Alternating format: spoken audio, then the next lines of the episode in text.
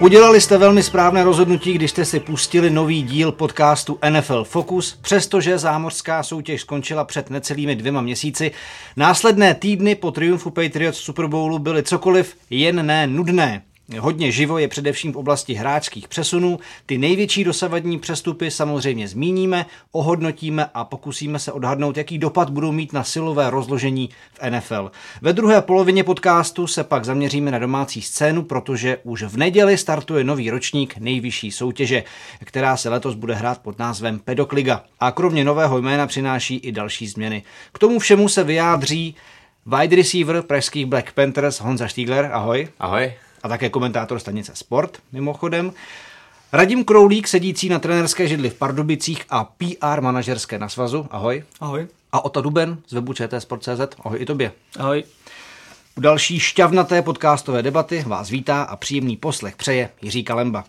Pánové, je to taková naše tradice, warm-up kolečko, tak máme tady sice dva fanoušky Patriots, pojďme si ale tedy říct, co se stalo u vašeho oblíbeného týmu po Super Bowlu. Pánové, začněte tedy jako Super Bowl champions Patriots. Honza, no, radím. tak rozhodně to, rozhodně to nebylo nic příliš veselého, protože nejprve, no ne, nejprve teďka nejnovější informace, tak Rob Gronkowski hvězdný Titan ukončil kariéru, ale s tím už se tak trochu počítalo a odešli i další velcí hráči nebo důležití hráči jako Trey Flowers, Trent, Trent Brown, levý tackle a defenzivní end. No a i majitel Robert Kraft má trošku eh, opledačky s zákony v Americe, kdy čelí vlastně obvinění a všechno se to řeší. To znamená taková, řekl bych, tradiční off-seasonu Patriots. Takový nějaký podíl na kuplířství nebo v nějaké takové no, spleti organizace, tak, která něco no. takového řešila. No. Já už jsem viděl na NFL Mems, už eh, samozřejmě hejtři Patriots rádi tohleto téma vytáhli jako da- další z prohřešků no. na listině Patriots. Ale ono to je takový evergreen, to je no. každá off-season se je něco podobného, velký exodus hráčů, nějaké problémy, ale pak to většinou končí dobře, tak doufáme, že to bude i příští rok. Taky jsem viděl fotky Byla Beličika, eh, kde prostě si užíval na Barbadosu a to neřešil. No. Zapomněl chodit trošku do posilovny. na off-season je opravdu zatím jenom volno. O to, Minnesota, co? Musím kvitovat, že nám většina zásadních důležitých hráčů zůstala. Vlastně Anthony Barr, který byl na odchodu, vlastně už měl napůl podepsáno v Jets, se nakonec rozhodl, že teda jako vezme menší peníze v lepším týmu. Co se týče odchodu, tak asi nejvíc Sheldon Richardson, který odešel do Browns, ale s tím se taky nějak jako trochu počítalo. Andrew Sendecho skončil, Mike Remerse jsme propustili pro jeho kvalitní výkony v poslední sezóně. No tak jako u nás se neděje nic zvláštního, čeká se na draft, kde doufám se konečně vylepší ta online, která nás potopila loni.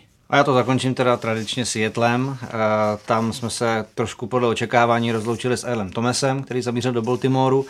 Přišel taky do Bears eh, jeden z těch dobrých eh, running backů Mike Davis. Co je podle mě důležité, že Seahawks vlastně chtějí ponechat to jádro obrany, podepsali znovu KJ Wrighta, dneska nebo včera dali franchise tag na Franka Clarka, to znamená, že chtějí, aby ta obrana nějakým způsobem eh, fungovala dál. A teď poslední vlastně takové eh, zvěsti jsou o tom, že se možná jsou v takovém úzkém okruhu zájemců o Suha, Damgusu eh, s Rams. Já teda jako jeho fanouškem nejsem, samozřejmě to zvíře a je lepší, když bude hrát jako za nás, než za Rams. Ale to je jenom jako, že by jim určitě v běhové obraně pomohl. No. Takže uvidíme, jak to bude tolik Seattle Seahawks, pánové, ale co se týče free agency, tedy toho pohybu hráčů, um, tak největší peckou byl přestup uh, Odela Beckhama juniora do Clevelandu. To prostě byla největší a nejtučnější headliny za první a třetí pick draftu 2019 a Jabrila Pepperse, což je hráč, který má asi tak desetivteřinové highlighty zatím jako ze své kariéry v NFL. Browns rázem vypadají ohromně našlapaně, protože mají jako další hráče, jako jsou Chubb, Hunt, Landry a tak dále. Proč to Giants udělali? K jak dlouhému výsledkovému tápání jsou teď podle vás odsouzeni a je Cleveland rázem adept na playoff, nebo třeba víc, a jakkoliv to nejsme zvyklí jako používat tohle spojení, tak Browns a Super Bowl se najednou objevuje, takže co se to děje v NFL? Pojďme se o tom povídat.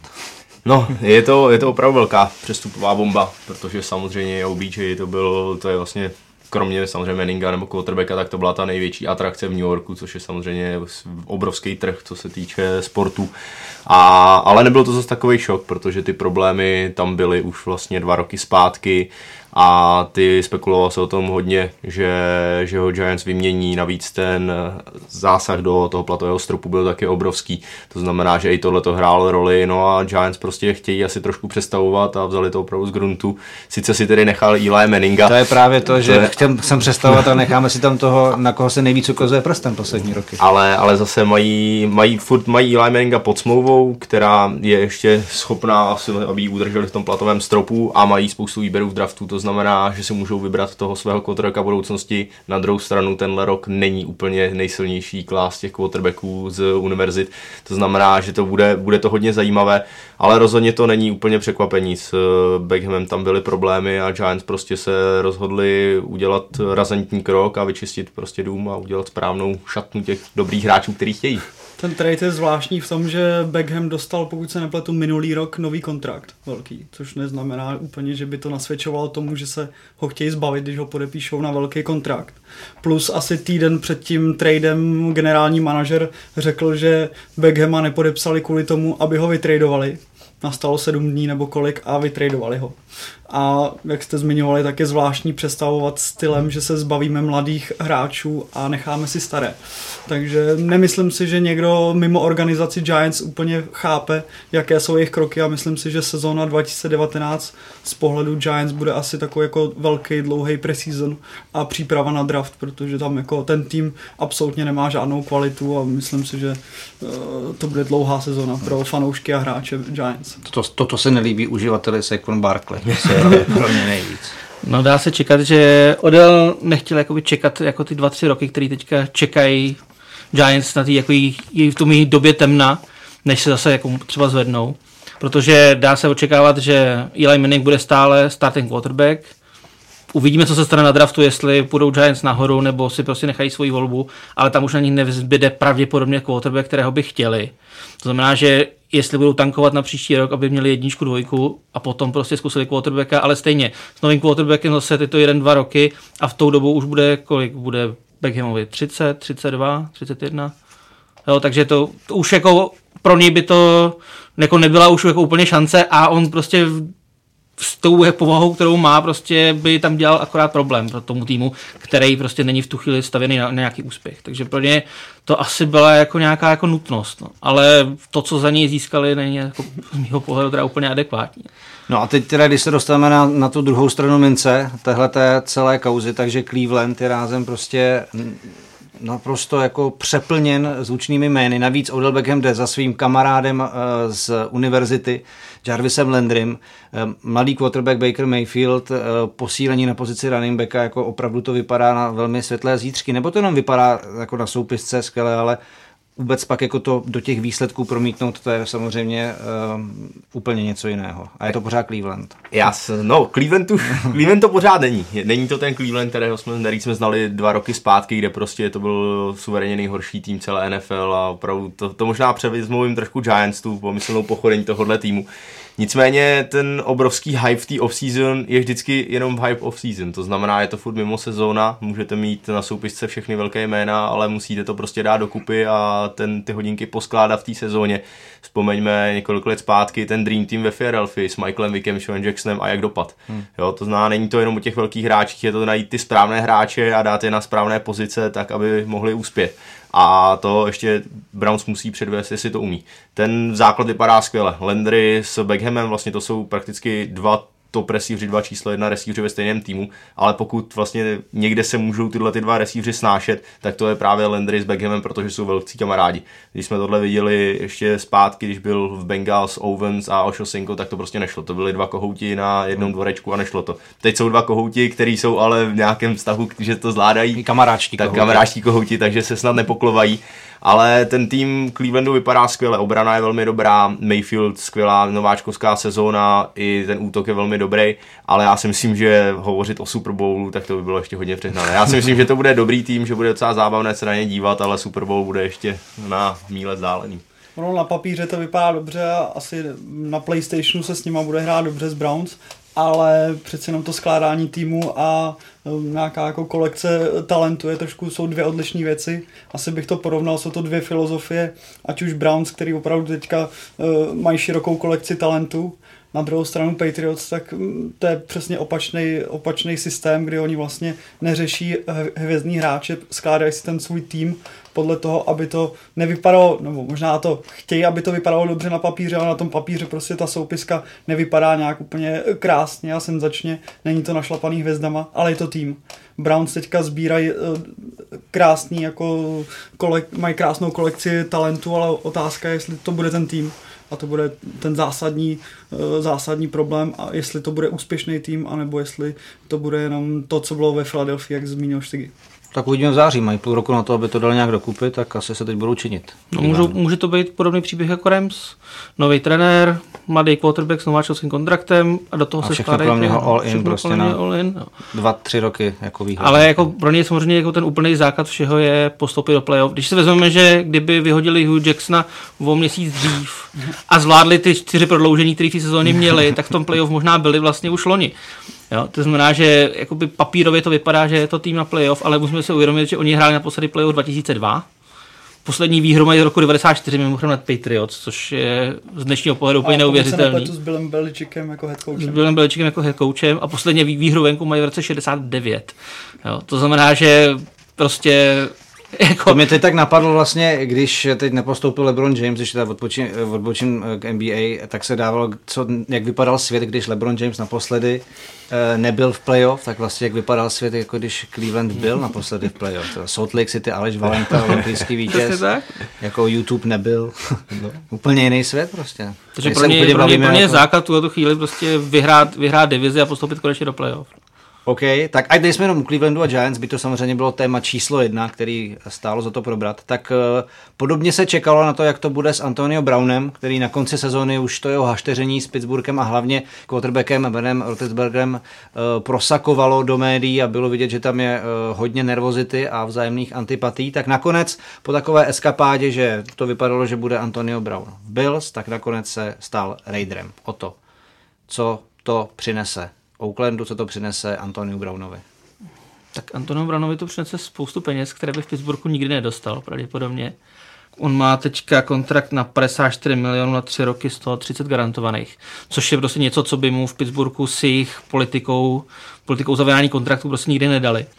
A on prostě viděl, že v tom Pittsburghu jako není, není doceněný. Jako, to je stejný problém jako, jako Bell, který si vlastně jako pak vytrucoval jako odchod, tak jeho, v jeho případě jako on neproslal tu sezónu, ale s tím, jak způsobem dělá Pittsburgh kontrakty, že v podstatě všechny garantované peníze cpe jenom do první sezóny, to znamená, že ten hráč vlastně v druhé sezóně už nemá jako jistý vůbec nic, tak uh, pro hráče typu Bella nebo Antonu Browna, což jsou, což jsou na své pozici jednoznačné hvězdy, oni se cítějí tom Pittsburghu jako byl nedoceněný jednoznačně. Jo, to znamená, že z jeho pohledu samozřejmě to dává smysl. Je otázkou, jestli zrovna jako Oakland jako mu přinese úplně štěstí, protože s kvalitou týmu a quarterbacka rozhodně půjde dolů. To znamená, že je otázkou, jestli prostě bude schopen podávat aspoň přibližně takový výkony, výkony jako podával v Pittsburghu. No. No a podobný případ byl samozřejmě ten eh, Laveon Bell, který odešel do, do Jets, 52 milionů na 4 roky, 35 garantovaných a to už ale v minulosti vlastně odmítnul 70 od Pittsburghu, což je jako zajímavé na tom celém. Tak ale teď i tak je druhý nejlépe placený running back, tak eh, jak eh, tohleto hodnotíš, Honzo? No, jak jsi říkal, odmítl větší kontrakt na Pittsburghu, to znamená, člověk si trošku klepe na hlavu hmm. a mě to spíš... Nechá celý rok vlastně. Nechá celý rok a mě to spíš trochu přijde takový, jako kdyby se Pittsburgh posunul ze severu Spojených států do Jižní Ameriky, kam do Venezuely a dělal telenovelu, protože to, co se tam děje, je prostě nějaký větší problém. Mike Tomlin si myslím, že ne, ne, nemá za sebou úplně hráče a že trošku ztrácí ten locker room, jak se říká, tu šatnu těch hráčů a jsou tam prosakují informace, že ty problémy začínají vlastně startují od Big Bena, hmm. že to on je vlastně katalyzátorem, který on to dělá, on je trošku takový kryptonit některých těch hráčů a prostě je s tím něco v nepořádku, ale samozřejmě Pittsburgh zbavte se svého quarterbacka, kterého máte a který furt vám hraje dobře ale já si myslím, že tam jsou trošku větší problémy a tohle to jenom vyústilo, že jak jsme se bavili o těch kohoutech, tak tohle jsou další dva, kteří to prostě nevydrželi a odešli, chtěli za většíma penězma. Každopádně Bell si myslím, že si Brownci pomohl, bude mít dost peněz a bude hrát v Oaklandu, kterým si myslím, že s Derekem Kárem a s Grudnem, že může být docela solidní tým ale Jets s tou jejich ofenzivní lineou a s tím, že bude hrát dvakrát ročně proti Patriots a teďka Brian Flores, což bude hlavní trenér Miami, no což je hlavní trenér Miami, tak to je si myslím, že stejná garnitura jako Beličík, co se týče obraných schémat takže to rozhodně nebude mít jednoduché a já si myslím, že to bude mít také dlouhou sezónu Le'Veon Bell za ofenzivní lineou a s New Yorkem Jets, ale aspoň bude žít v New Yorku a bude mít dobré peníze. Já jsem eh, četl jednu reakci, že vlastně bude takový jako levnější Todd Gurley, že ho samozřejmě jsem Darnold, eh, mladý eh, quarterback, který se chystá na svou druhou sezónu, měl dobré záblesky v té první, tak že ho jako můžou využívat jako velkou zbraň, takzvanou tu double threat, to znamená, že na ně budou hrát ty play action pasy eh, a může jako tohleto třeba Jets fungovat, tak eh, otázkou samozřejmě, jak eh, to potom mm, na to zareagují jako obrany a soupeři a, a co to všechno může přinést. Každopádně si myslím, že Tomlin a Big Ben si asi teď neplácají po ramenou, že celou, celou tu situaci jako vyřešili skvěle. A Jasně, že, jako vyčistili, že, že vyčistili šatnu a teď to bude v pohodě. Není všechno. úplně ideální ztratit dva takovýhle playmakery a pokud se Pittsburghu nepodaří tahle sezóna, tak si myslím, že Tomlin už tu židli může mít poněkud horkou, přestože Pittsburgh nepatří k týmům, který by často střídali trenéry ale je vidět, že Tomlin byl coach, nebo je coach, který je hodně takový kamarádský, je to mladší ročník a jakmile nastane problém mezi hráči, tak on nebyl tou pevnou rukou, který by je srovnal. Big Ben tomu asi svým eh, lídrovstvím taky moc nepomohl, ale tohle hlavně padá na Tomlina a na management týmu, který absolutně nebyl schopný ty hvězdy srovnat a teď je z toho teda brutální kaše a možná, že tu pochodeň po Browns nepřevzali Giants, ale i trochu Steelers, protože to je fakt komedie.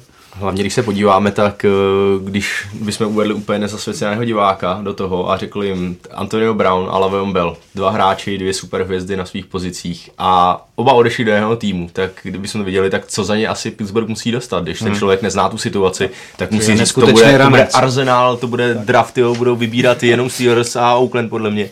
No ale oni za to v podstatě nic nedostali. Hmm. Brown šel, to bylo adio a ten si šel po vlastní ose a jako třetí a páté kolo za Browna, to mně přijde trošku slabé a na, na tom se vlastně ani nedá nějak postavit do budoucna, protože to jsou čtyři roky a vybírá se ve třetím kole. Ano, můžou trefit jackpot, ale není to první kolo. Není to úplně, a tak pravděpodobné, to je pravda. Krom toho 20 milionů jako díra v rozpočtu. No, ještě. přesně tak. No. Ale v případě byla to byla jednoznačně jako principiální záležitost. Jako mu asi v tuhle chvíli už nešlo o peníze.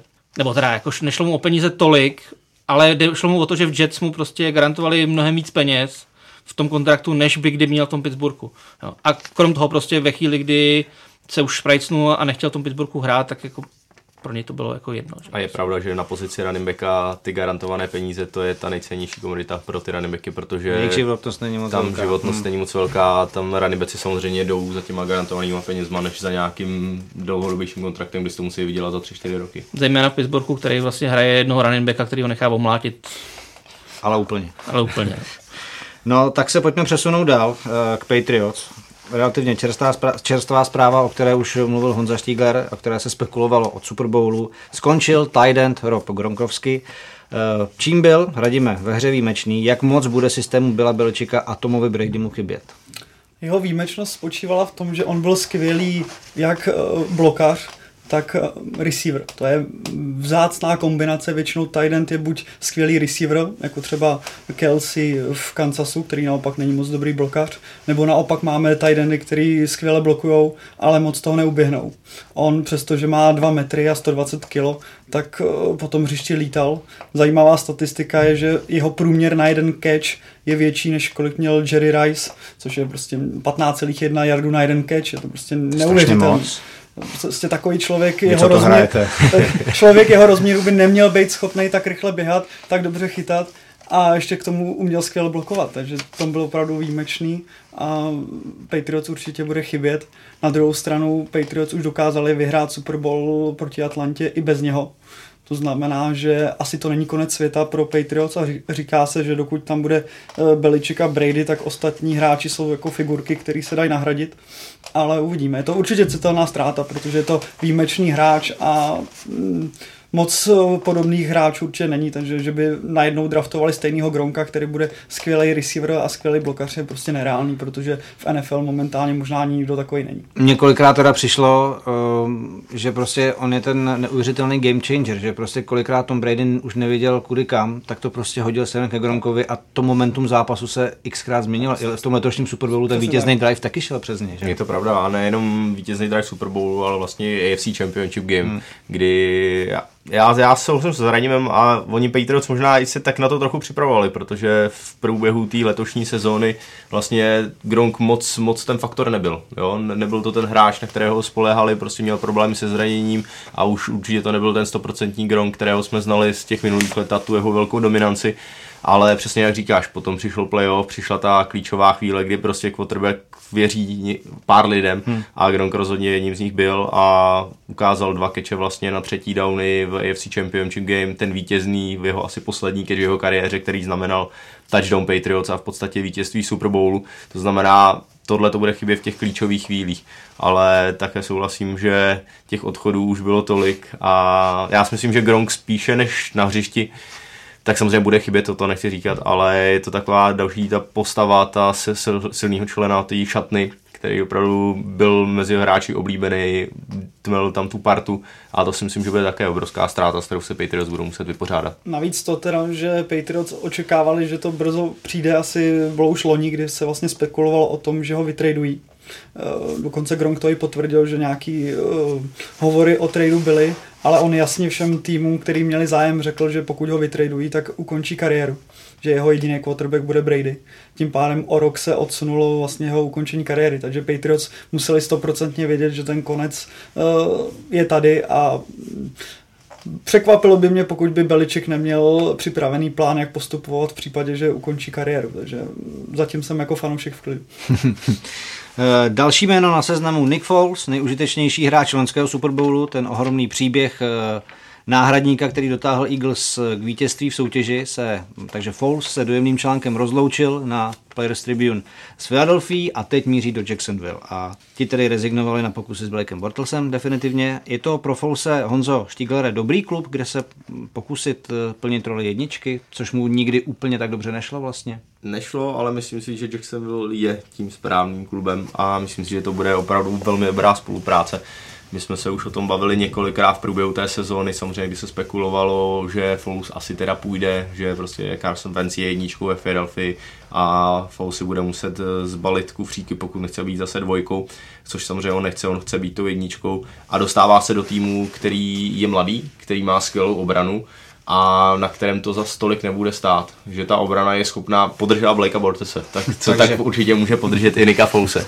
Takže já si myslím, že tohle může být velká výhra pro Nika Fouse a on trošku zahrabat ty zvěstí, že není úplně tak dobrý start, že to je ten skvělý backup, který když se něco stane, tak vám vyhraje třeba Super Bowl, ale když je to starter, tak to není úplně ono.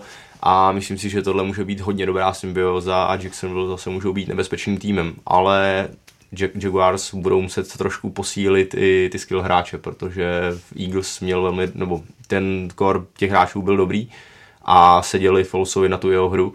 To si myslím, že zatím Jacksonville moc není a ještě budou muset zapracovat do draftu. Další přesuny quarterbacku, tak například Joe Flacco po deseti letech se stěhuje z Baltimoreu do Denveru. Jak mu to tam bude sedět eh, a tam o to se zase pakuje Case Keenum, zkusí už svou šestou štaci v NFL, zabydlí se ve Washingtonu déle než na dva roky. O to, co na tyhle ty dva třeba ty říkáš?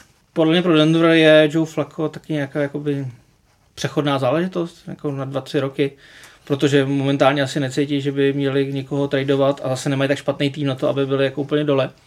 A co se týče Case Keenema, tak já pro ně mám slabost samozřejmě pro jeho vlastně jedinou dobrou sezónu, kterou měl. A myslím si, že jako pro Redskins je to vyloženě jako záplatový řešení, protože v tuhle chvíli oni mají Alexe Smise na Maroce, tam bude minimálně celou sezónu, možná už se nevrátí a nejsou v pozici, kdyby mohli někoho draftovat. To znamená, že oni prostě teďka potřebují nějakýho solidního quarterbacka, průměrného, což Keenum splňuje, na to, aby zvládli tuhle sezónu a mohli se pokusit draftovat někoho příští rok. Takže já jako nevidím, že by tam měl to být jako hráč pro, pro jejich budoucnost. Může to být prostě za, za rok, za dva, to může být jako dvojka, která bude učit nováčka, nebo prostě budou se nějakým způsobem jako doplňovat, ale není to určitě pro ně jako dlouhodobý řešení. Analytická řeč, o ty důvno.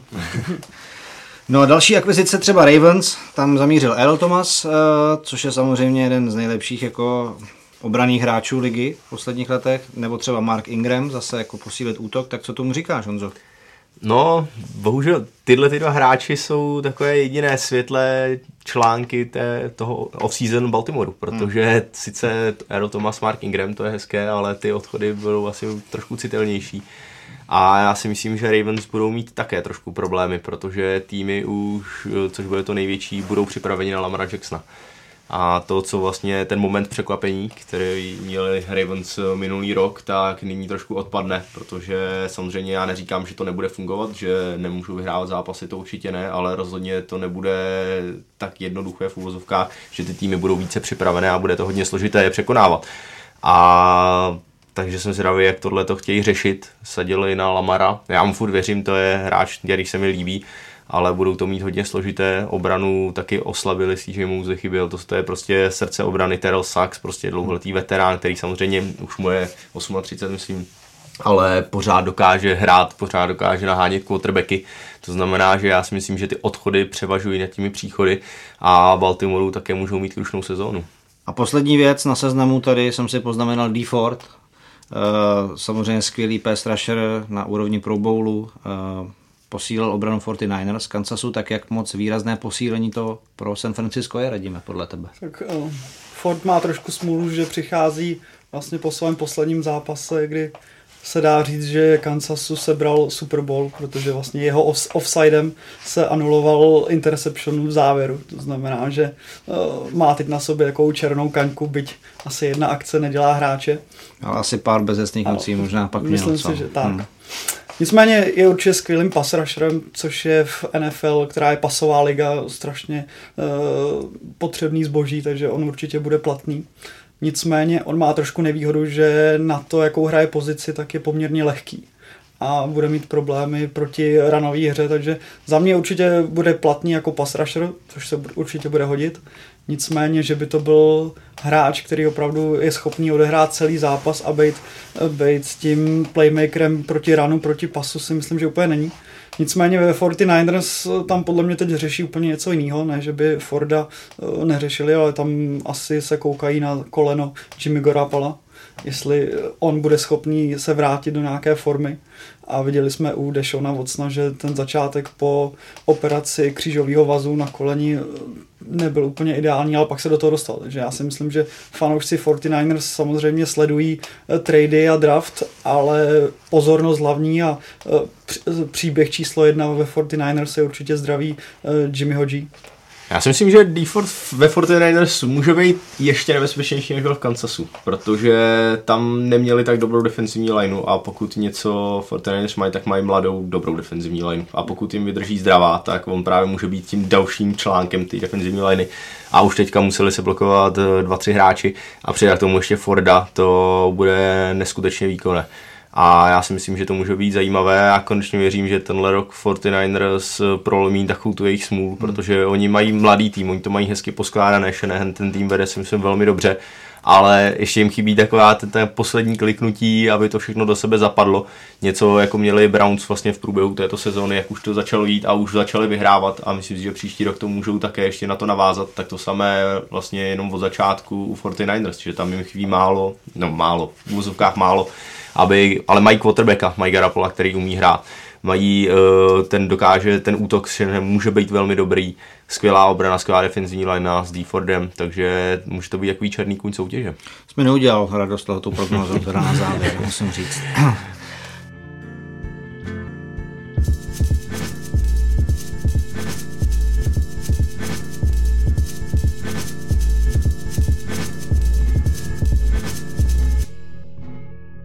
No nic, pojďme na českou scénu. Nová sezona je za dveřmi, začne už v neděli 31. pedok kickoffem, zápasem, který v přímém přenosu odvysílá i ČT Sport, Prague Lions proti Ostravě Steelers. Nová sezona začíná v nejvyšší soutěži bez eh, úřadujících nebo minulých šampionů Prague Black Panthers. Máme tady jednoho zástupce, takže se o tom můžeme pobavit poměrně zebrubně. Black Panthers totiž se letos rozhodli pro působení výhradně v rakouské lize, což jim bylo asociací umožněno. Tak eh, teď si tu situaci teda pojďme zhodnotit, co čekat, co nečekat. Máme tady člověka zvenku, o tam to nějak nahlíží, máme tady člověka zevnitř, který byl u asi rozhodování a to, jak se to řešilo v Black Panthers. A máme tady člověka z asociace, která to nakonec celé posvětila. Tak Pojďte, pojďte, pojďte si popovídat o tom. Honzo, jak to, jak, jak to, jak to eh, teda uzrálo u vás, Black Panthers, tenhle ten, tohle rozhodnutí chtít hrát jenom Rakousko? No, tak to rozhodnutí bylo poměrně jasné, nebo co se týče to hrát Rakouskou ligu, tak my jsme se chtěli někam posunout. V České lize vlastně jsme dominovali dost dlouho, ta konkurence tam nebyla taková, aby jsme se jako tým mohli někam posunout, aby jsme hráli lepší zápasy a aby jsme hráli vyrovnanější zápasy a k tomu byla jediná cesta a to byla jít do AFL, jít do rakouské ligy, která je vlastně jednou ze dvou nejlepších lig celé, celé Evropy. A tam se poměřovat s giganty jako je Swarco Raiders, Innsbrucku nebo Vikings. A to byl ten cíl. A proč jsme nešli do, nebo nezůstali vlastně dvě ligy, protože už jsme takhle hráli a prostě a jednoduše to nejde. Hmm. Už to fyzické vypětí je tak obrovské, aby se hráli dva zápasy během dvou dnů, že to nejde a doplatili jsme na to vlastně ten poslední rok, co jsme byli v AFL, bylo tam spousta zranění, včetně mě. Vlastně my jsme měli 10 starterů z celého týmu, které vlastně skončily do konce sezóny, protože už to prostě nešlo zvládat, tak jsme udělali tu přestavbu toho týmu, zapracovali jsme mladé kluky a tím, že nám asociace dovolila vlastně hrát jenom AFL s tím prvním týmem a máme nějaký development tým ve druhé lize, kde můžou hrát tyhle ty mladí kluci, tak vlastně je pro nás to ideální ta situace, kterou teďka můžeme vlastně jít do té jedné z nejlepších lig Evropy a ukázat, co v nás je. Radíme, byla právě tahle ta věc, že eh, Panteři zanechají nějaký tým eh, vlastně v české soutěži, byť je to tedy druhá liga, tím argumentem, který pak nakonec převážel na to i tady pustit hrát, protože dokážu si představit, že teď někteří diváci si třeba řeknou uh, Nymburk v basketbalové lize by taky určitě mohl hrát někde nějakou nadnárodní adriatickou ligu a nemusel by hrát tu českou, ale on musí hrát zase kvůli pohárovým uh, vlastně podmínkám a tak dále. A jak to tady jako vlastně vypadalo s tímhle tím rozhodnutím na asociaci? Jako celý ten problém je poměrně komplexní, takže pokud uh se na to podíváme jako z nějaké perspektivy, tak určitě nejsme rádi, že nám odchází v uvozovkách naše rodinné stříbro. Víme, že prostě Black Panthers eh, dělali jméno americkému fotbalu, že opravdu do široké veřejnosti se dostávali eh, protože právě byli jako dominantní. Takže to je určitě eh, jeden úhel pohledu. Z nějakého i osobního pohledu chápu, že hráči potřebují výzvy, a které možná tady úplně eh, nenašli. My se, takže rozumím tomu rozhodnutí z nějakého osobního a trenérského pohledu, proč chtěli se vrátit do rakouské ligy, která pro ně bude zase tou velkou motivací. Nicméně z našeho pohledu my se na to teď momentálně snažíme koukat po, z jiného úhlu pohledu, který je určitě pozitivní a to je ten, že pedokliga najednou bude strašně vyrovnaná.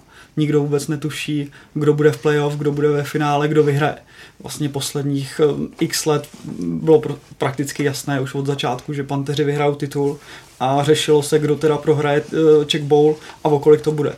Což nejsou úplně dvě otázky, které by široký publikum nějak extra bavilo. No to a najednou, je to to samé tak, v podstatě. A jako. najednou tady máme prvek toho, že opravdu my nevíme, kdo bude v Czech Bowlu, my nevíme, kdo bude v playoff, my nevíme, kdo bude poslední a nevíme, jaký bude výsledek v finále, takže myslím si, že pro fanouška z tohohle úhlu pohledu eh, je to určitě něco vzrušujícího a konečně se můžeme těšit, že to budou ty vyrovnané bitvy, které okoření americký fotbal, to, co známe z NFL, každý zápas může někdo vyhrát, takže z tohohle, z tohohle úhlu pohledu je to pro nás plus. Nicméně byli bychom určitě rádi, kdyby tahle situace byla i s prvním týmem Black Panthers a nemuselo se jít k tomuhle řešení, který uh, bude vždycky takovým jako kompromisem, protože asi ani v basketu nevymysleli žádný elegantní řešení, který by eh, to nakonec vyřešil. Ale my se na to snažíme dívat pozitivně a myslím si, že pedokliga letos bude opravdu našláplá a vyrovnaná.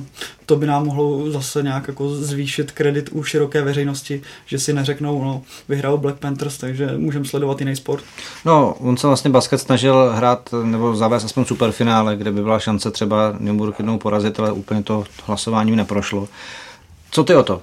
Jsi vzrušen tím, že bude liga vyrovnaná, nebo jak to tedy vidíš ty? K čemu se přikláníš? Povídej. Přemýšlím, co k tomu dodat. Já jsem spíš na straně toho, že je to pro soutěž dobře. Hmm. Ono, je, ono je fajn, když nějaký tým dominuje, ty ostatní s k němu nějakým způsobem zhlížejí a snaží se mu přiblížit.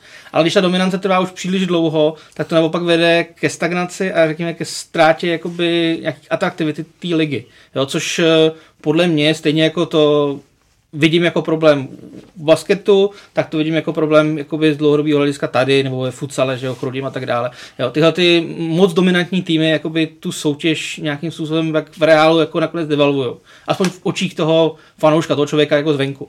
Takže v tomhle ohledu to je určitě dobře, stejně tak dobře je to, že Black Panthers jdou někam dál do lepší soutěže, ty hráči se můžou dál zlepšovat a potom se to předávat dál. Jako je to, z tohoto pohledu je to rozhodně pozitivní krok. Já, to, já se aspoň taky myslím, protože vy jste Honzo určitě jako pobrali pár posilné napříč Českou ligou a tyhle ty kluci, kteří pak nějaké zkušenosti nazbírají na té nejvyšší evropské úrovni, to potom dál zase takovou jako osvětově můžou poslat, nebo misionářsky to poslat jako zase dál. Určitě a to je to, co se snažíme vlastně i první ty roky, když byli, když byl Black Panthers, nebo ještě Panthers tehdy v AFL, tak se to dělo teďka vlastně, nechci říct naši odchovanci nebo lidi, ale lidi, kteří hráli u nás, třeba viděli, jak to děláme u nás týmu, tak to přinesli do svých týmů. Adam Sináček z Ostrava Steelers, prostě je obrovský obrat po tom, co se Adam od nás vrátil. Zase se neříkám, ty v Ostravě udělali svou práci, ale třeba viděli, vzali si z toho něco. A to je takhle, uh, Budějovice, vlastně založený tým, taky jedním z našich hráčů a takhle to postupně posíláme do celého světa. My se i snažíme s těmi týmy jako pracovat a chceme, aby, aby se nějakým způsobem ten americký fotbal posunoval dál, že to není čistě jenom na té klubové hmm. úrovni, ale i na té nadklubové, aby jsme prostě byli konkurenceschopní v Evropě. Snažíme se jít do toho národního tam týmu také vlastně dávat tam ty hráče od nás a dávat tam ten, to, co umíme, to naše know-how. To znamená určitě ano a já si jenom doufám, že ty hráči třeba, kdyby někdo se rozhodl, že půjde zpátky do nějakého svého týmu nebo prostě se přestěhuje, tak vezme to dobré, co u nás máme a bude se snažit posunout ten svůj tým, jako tomu bylo do posud. Takže ta soutěž Pedok Liga letos bude vypadat tak, že bude vlastně 8 týmů ve dvou čtyřčlenných divizích, západ-východ. A zajímavé je, že vlastně během dvou let už registrujeme čtyři nové týmy, nebo pět, pokud počítáme návrat brněnských Alligators. Plzeň Seagres v loni, letos eh, nováčci Ústí jako vítězové druhé ligy a Vysočina, která vlastně doplněná to eh, místo po Black Panthers.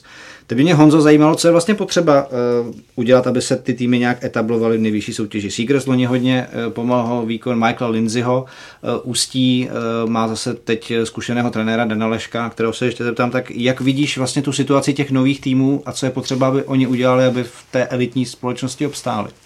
No, to je otázka za zlatého bludišťáka. Děkuji to... ti, já to tady namaluju. je to samozřejmě mm, dlouhá cesta a není to jedna věc, která když se udělá, hmm. tak je to úspěšný tým. Samozřejmě je důležité v prvních těch chvílích se s tou ligou žít, že to je zase trošku vyšší kvalita, než třeba, než třeba byla ta druhá liga, že ty zápasy budou vyrovnanější že ta celková kvalita samozřejmě jde nahoru, už je to prostě první liga, je to ta nejvyšší soutěž, tak to, tak to je jasné. A chce to mít eh, dobrého trenéra a koncept, za kterým si jít a prostě nesnažit se, myslím, eh, měnit boty každou sezónu a brát něco jiného, ale prostě kontinuálně jít si za tím cílem a vypracovat se prostě ty hráče, aby věděli, co dělají, mít na tom správně a začíná to vlastně nejenom v té sezóně, ale opravdu ten proces od začátku. Prostě brát to profesionálně. To je, myslím si, že je taková ta nejdůležitější věc, a ať už to je v tréninku, mimo sezónu, prostě běhat, posilovat.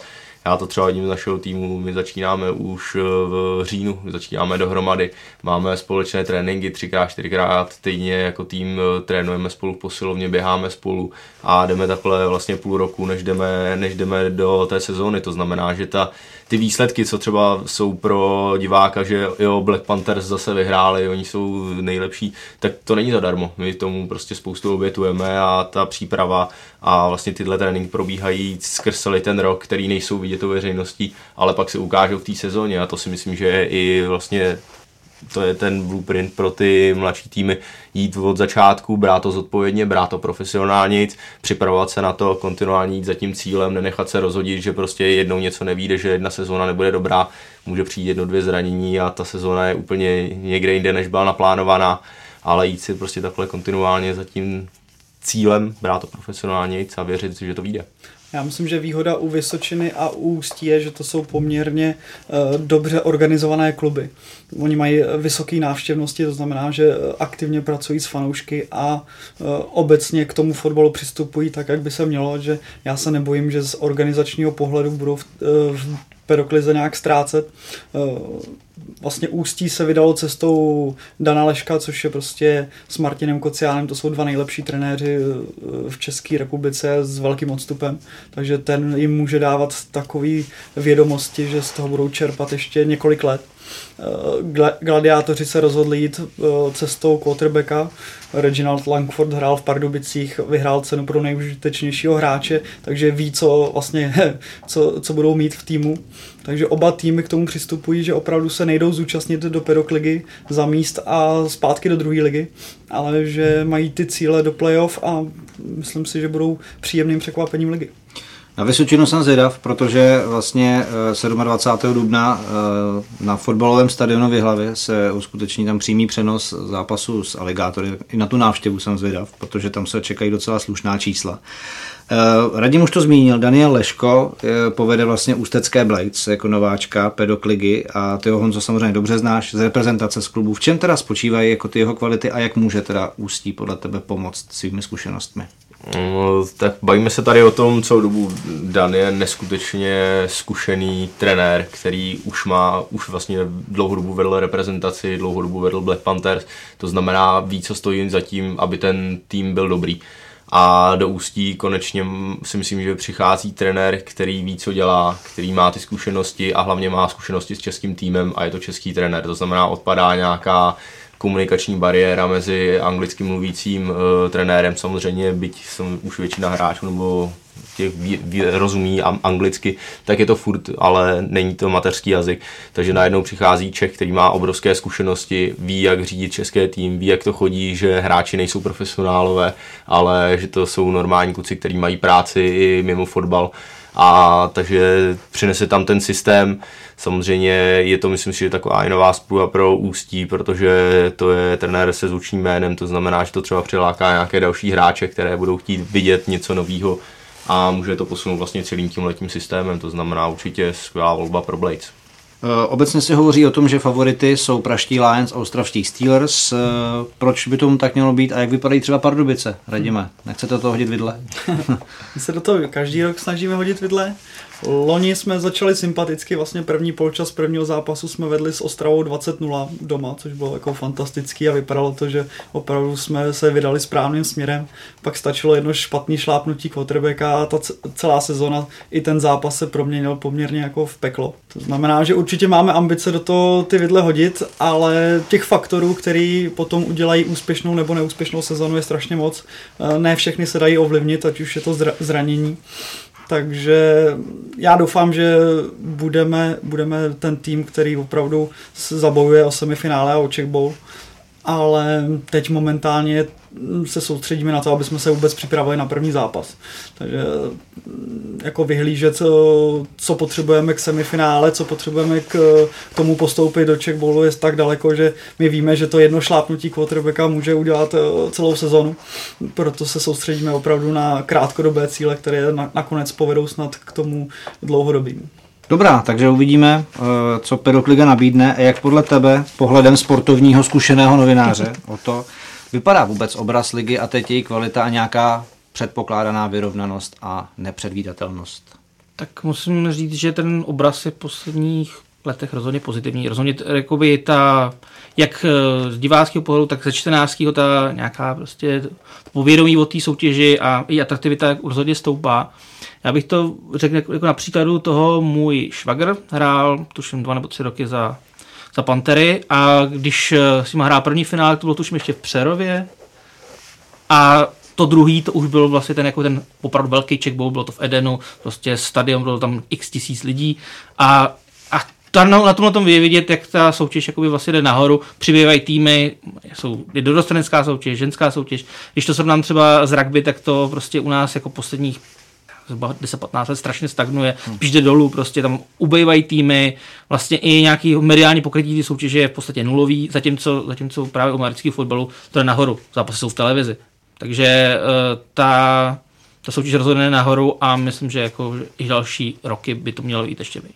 Dobře, takže sledujte Pedokligu samozřejmě třeba i na ČT Sport nebo v magazínu Touchdown, anebo si o tom pak poslechněte v dalším podcastu. Přátelé, ze sedmého vydání NFL Focus podcastu, teď tedy NFL a Pedokliga Focus podcastu, je to všechno.